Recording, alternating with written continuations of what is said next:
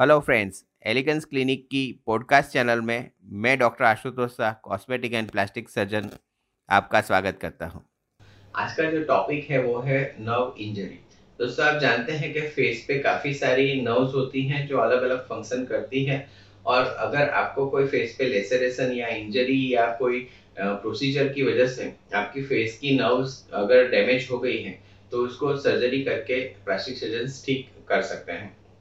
अगर नव की सर्जरी पॉसिबल नहीं है तो और कोई जगह से टेंडन ट्रांसफ़र करके भी प्लास्टिक सर्जन आपका वो फ़ंक्शन दे सकते हैं। जैसे कि लेप्रेसी में अगर आपकी नव चली गई है और आपकी आँख ऐसे पूरी बंद नहीं हो रही है तो उसको भी प्लास्टिक सर्जरी करके आप आ, आ, आपका जो फ़ंक्शन है वो ला सकते हैं आपकी आँखों की ड्राइनेस कम कर सकते हैं।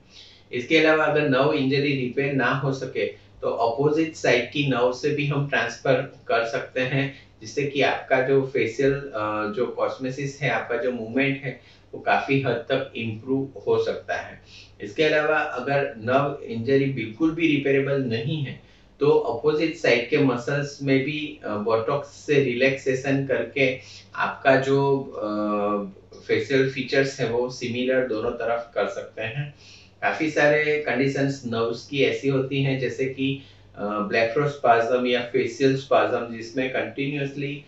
दिमाग के अंदर वो नर्व्स को इरिटेशन होने की वजह से एक साइड ऐसा ऐसा खींचती रहती है। तो वैसी जगहों में भी बोटॉक्स का बहुत ही ट्रिकी और स्किलफुली इंजेक्शन करके आपका ये फेशियल स्पाज्म भी प्लास्टिक सर्जन रोक सकते हैं। तो आपको इसके बारे में और जानकारी चाहिए तो आप हमें nine eight seven nine five four six eight zero five यानी अट्ठानवे सात पंचानवे